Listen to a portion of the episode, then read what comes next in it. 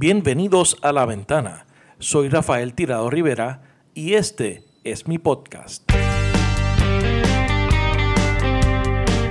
Trataremos de darle sentido a las noticias de la semana, hablaremos con datos y miraremos a Puerto Rico y el mundo desde una ventana diferente.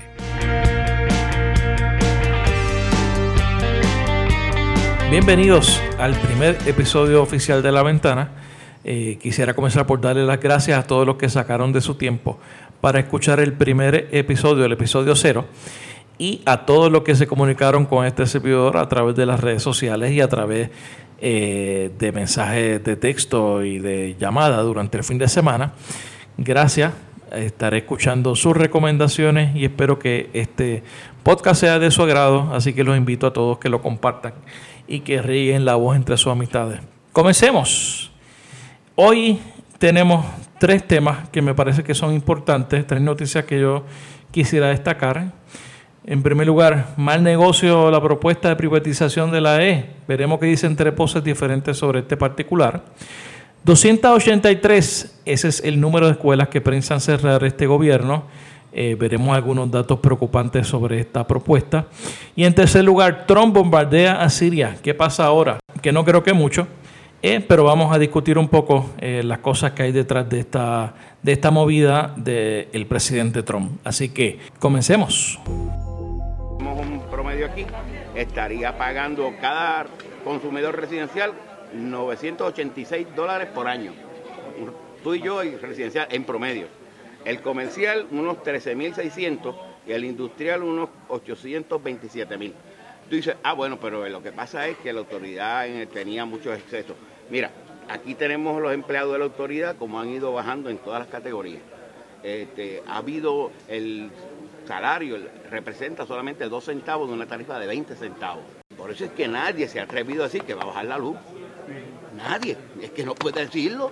No hay manera. Acabamos de escuchar al economista, al doctor José Alameda, en una parte con la prensa luego de su participación en una vista pública de la Cámara de Representantes. Alameda nos dice que con el proyecto de privatización, según presentado por el gobernador, viene un aumento de 986 dólares anuales en promedio para los clientes residenciales. Esto debido a que, según el plan fiscal sometido por la Autoridad de Energía Eléctrica, la Junta de Control Fiscal, se estima que la autoridad vendía el kilovatio por hora en 5.5 centavos por debajo del costo de operación entre el 2001 y el 2016. Recordemos que en la actualidad el costo de kilovatio por hora es de 20 centavos y el plan plantea que debería estar cerca de los 25 para cubrir los costos de operación luego de la eliminación de los subsidios a industrias e individuos que viene junto con la privatización. Según Alameda, esto representa 3.442 millones de dólares en ingresos adicionales que serían para el privatizador si incluimos a los clientes comerciales e industriales para el periodo del 2019 y el 2023, que es el periodo que cubre el plan fiscal de la Autoridad de Energía Eléctrica, que son, sabemos que es a cinco años. La eliminación de esos subsidios se le va a pasar al cliente y eso va a redundar en un aumento en la tarifa. Yo creo que este es el primer mito que se cae de la privatización. La tarifa de luz no nos va a bajar. Por otro lado, el Institute for Energy Economics and Financial Analysis presentó un informe bastante contundente en contra del proyecto propuesto por el gobernador. De hecho, el título del informe, que está bastante fuerte, el proyecto de privatización no resolverá la crisis de electricidad de Puerto Rico. Este informe lo vamos a tener disponible en nuestra cuenta de Twitter, arroba Rtirado, para que lo tengan disponible en las dos versiones, en español y en inglés. El instituto identifica eh, en este informe seis fallas importantes, todas relacionadas con la eliminación, eh, por ejemplo, del requerimiento de cumplir con el plan de integrado de recursos y de establecer metas relacionadas a energía renovable, no atiende la necesidad de mayor inversión en microredes, no ofrece un mandato claro con relación a la promoción de la competencia y la accesibilidad de los precios, no aborda la deuda de 9 mil millones de la autoridad. El proyecto crea banderas rojas relacionadas al abuso de intervención política y el proyecto expone a los empleados de la Autoridad de Energía Eléctrica a un futuro incierto. De hecho, este, este informe tiene una, una línea que yo creo que está muy, muy adecuada y muy, muy certera a lo que hay detrás de este proyecto y la forma en que el gobierno lo ha manejado. Y dice así, los malos acuerdos políticos disfrazados de política energética son los que llevaron a la AE a la ruina. Esta propuesta de ley tiene todas las señales de repetir el pasado y representa el mayor atraso al esfuerzo de Puerto Rico de modernizar su sistema eléctrico y estimular su economía. Yo creo que es una línea bastante fuerte de este eh, reporte que, repito, va a estar eh, disponible a través de mi cuenta de Twitter tan pronto este, este podcast en el aire. Eh, mi cuenta de Twitter es arroba retirado. Por último, el Centro para la Nueva Economía sigue hablando y sigue hablando bastante claro con relación al proyecto de privatización. A través de su director ejecutivo eh, y de política pública, Sergio Schwartz, el CNE enfocó sus críticas a la falta de regulación efectiva.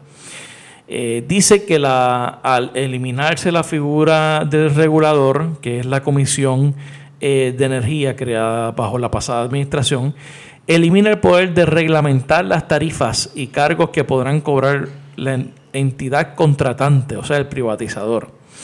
Elimina la capacidad de exigir a la parte contratante el cumplimiento con cualquier proceso, requisito de aprobación de parte de la comisión.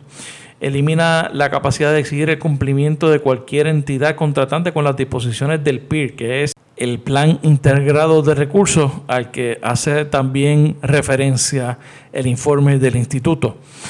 Eh, también elimina la capacidad de cualquier reglamento promulgado por la comisión para regular la transacción de la autoridad y elimina el requisito de que cualquier contrato otorgado con respecto a alguna transacción relacionada a la AEE e sea evaluado o aprobado por la comisión.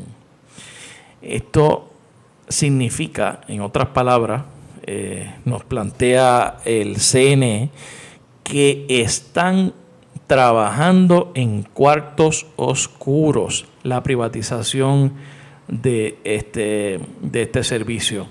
Ahora bien, el senador eh, Larry Selhammer anunció esta semana también que se va a estar eh, dividiendo el proyecto en dos, para crear básicamente dos proyectos. Uno que atienda la parte de la, de la venta relacionada a la generación de energía, que es donde está el bizcocho principal, y el otro en la distribución, en la transmisión y la distribución, que es la energía que llega a los clientes. Me parece que esto es un paso de, en la dirección correcta, pero todavía falta mucho por recorrer en términos de mejorar este proyecto y asegurarnos de que sea una medida que responda a los intereses de la gente. Es tiempo, me parece a mí, que este proyecto en su totalidad regrese a la mesa de diseño, que el gobernador vea otra vez los detalles de este proyecto con su equipo de trabajo y establezcan un nuevo procedimiento que sea inclusivo, que sea limpio y que sea sobre todo transparente. Porque la transparencia es lo único que va a garantizar que sea un proceso que sea justo para todo el mundo, que sea justo para los trabajadores, que sea justo para, la, para el gobierno, pero que sea justo sobre todo para los miles de puertorriqueños que a siete meses del huracán María todavía están sin luz. Esa gente se merece un proceso justo, se merece un proceso abierto y con garantías de que lo que está pasando, lo que llevan pasando durante los pasados meses, no se vuelva a repetir y que sean los whitefish de la vida y los panas de la administración los que sean los, que se ven, los pocos que se beneficien de este proceso. Seguimos en la ventana. Es muy difícil porque he estado ya en dos escuelas y las han cerrado. Y me siento fatal. Esta denuncia motivó a una madre cuestionarle a la secretaria de Educación, Julia Kelleher, su determinación de cerrar 283 escuelas públicas a nivel isla. Hablemos de educación. Hace ya dos semanas el gobierno de Puerto Rico anunció el cierre de 283 escuelas en todos los niveles y en todas las regiones del país. Este anuncio, eh, como era de esperarse, ha provocado eh, la indignación de miles de padres de familia que se han tirado a la calle a defender sus escuelas y a defender sus comunidades. Y eso es bien interesante, porque aquí hay una narrativa de que a la gente no le interesa la educación de sus hijos y no les importa el futuro de sus comunidades. Y me parece que la reacción de la gente que se ha tirado a la calle comunidad por comunidad demuestra todo lo contrario. Los puertorriqueños tienen conciencia de la importancia de tener escuelas accesibles y escuelas abiertas. Y eso, especialmente después de la tragedia del huracán María, es demostrado, se ha sido demostrado que es una necesidad. Pero lo interesante es eh, la forma nuevamente en que el gobierno ha manejado todo este tema del cierre de escuelas, porque tal parece que no hay eh, unos criterios que sean racionales detrás de los cierres. Por ejemplo, en Dorado, en Dorado se está cerrando una escuela en la cual se están construyendo cinco salones, cinco salones con una inversión de 1.5 millones de dólares. En Cataño se cierra la, una de las pocas escuelas vocacionales para estudiantes de educación especial. 45 escuelas de excelencia aparecen en la lista de cierre. Hay varias escuelas que tienen más de 500 estudiantes que se están cerrando. Y, más, y de las que más me preocupan a mí son 15 escuelas de el sistema Montessori que tiene que mantiene el Departamento de Educación que se están cerrando. Estas son escuelas, especialmente las escuelas Montessori, son escuelas que han transformado comunidades. Son escuelas que han cambiado la vida de los padres, la vida de los estudiantes y el entorno de cada, de cada, de cada escuela. Y eso es algo que según los expertos no se puede subsanar con trasladar eh, a los estudiantes de una escuela para otra, porque el Montessori no es una forma de enseñanza, es un sistema completo de enseñanza-aprendizaje en donde se incluye a la familia, a la comunidad, al maestro, la escuela, todo en conjunto para darle apoyo al niño.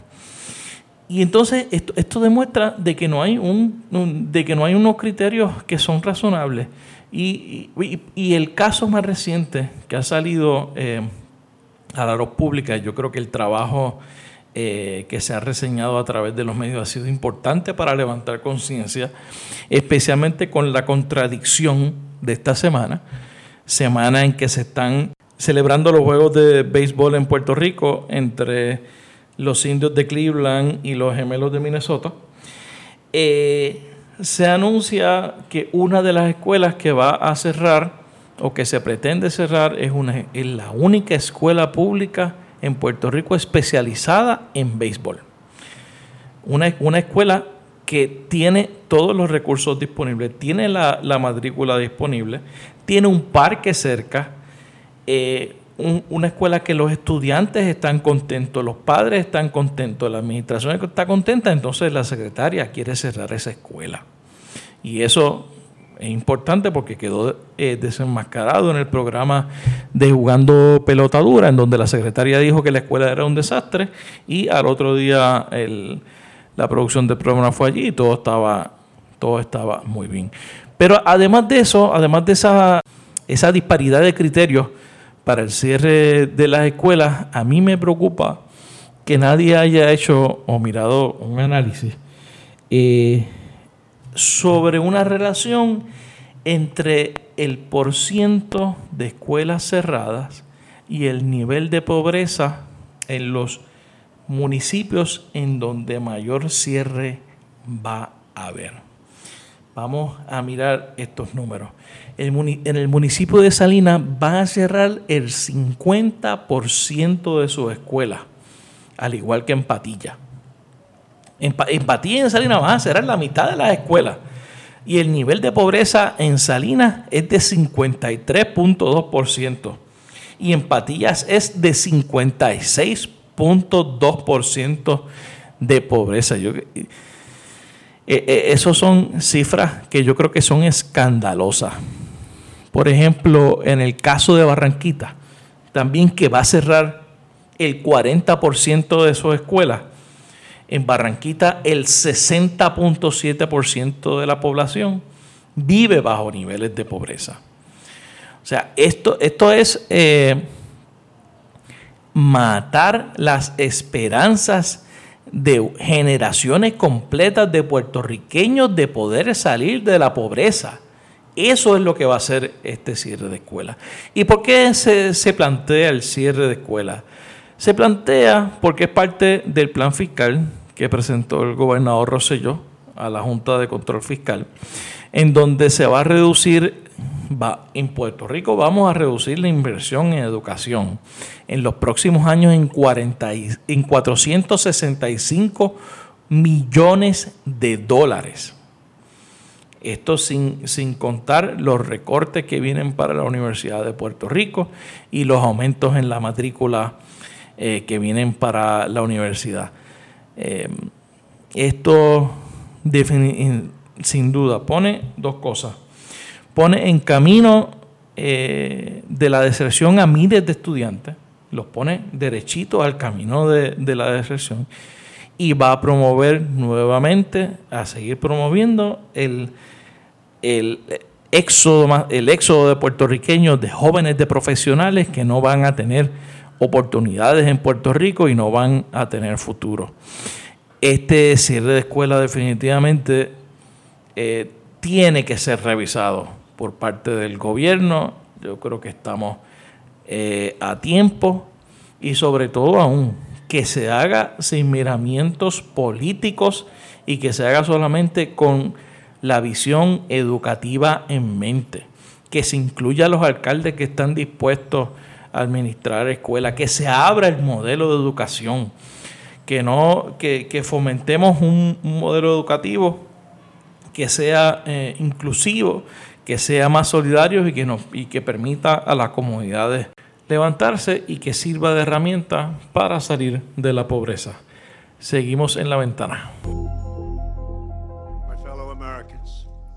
A short time ago, I ordered the United States Armed Forces to launch precision strikes on targets associated with the chemical weapons capabilities of Syrian dictator Bashar al Assad. A combined operation with the armed forces of France and the United Kingdom is now underway. Hablemos de Siria.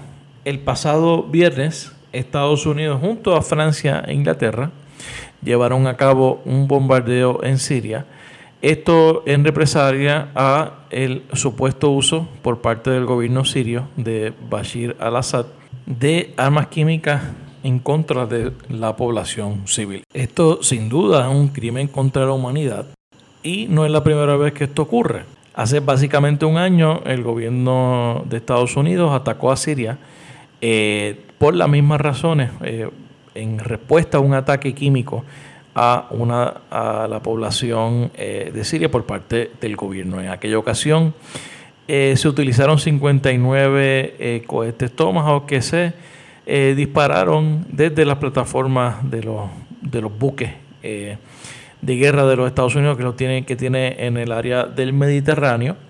En esta ocasión la diferencia fue que fue eh, a través de aviones de guerra y con la ayuda y el apoyo logístico de Francia, Inglaterra y nos enteramos recientemente que también de España participó en esta actividad.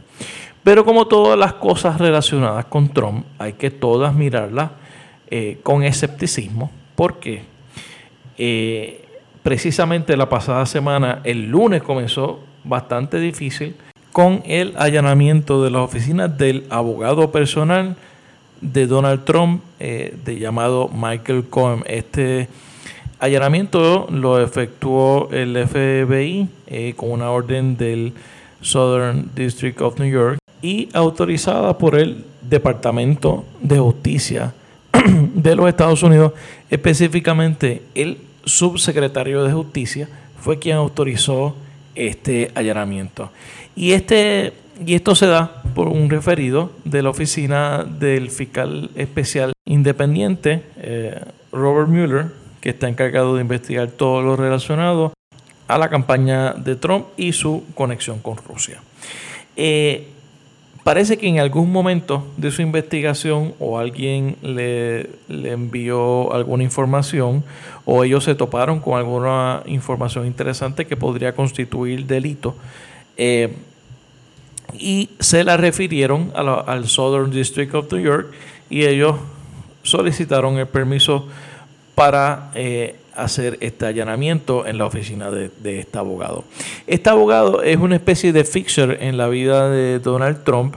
Es la persona, eh, como, como esta persona que si uno que sale en las películas que si uno mata a alguien en un cuarto de hotel, uno lo llama y él viene y limpia la escena del crimen, ese es Michael Cohen.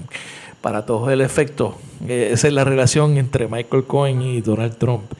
Eh, aparentemente él fue el que le pagó 130 mil dólares a Stormy Daniels para comprar su silencio eh, antes, previo a las elecciones del 2016 y no y para que no obviamente no revelara los detalles eh, aparentemente jugosos sobre su relación con Donald Trump. Y entonces eso se ha tragado las noticias de la semana en los Estados Unidos y aparentemente ese ataque a Siria puede ser una forma de distraer la atención sobre estos asuntos que pesan sobre la presidencia de Trump. Y sobre todo eh, de todos los cuestionamientos que hay alrededor de la, de la conexión entre Rusia y la campaña de Trump para la presidencia de Estados Unidos. Yo no veo a los Estados Unidos entrando en una guerra directa ni con Rusia, ni con Siria, eh, ni con ninguno de los actores eh, en el tiempo, en el tiempo cercano, eh, porque yo creo que las condiciones no están y yo tampoco además pienso que los intereses de Estados Unidos no están relacionados necesariamente a lo que pase en esa región. Y especialmente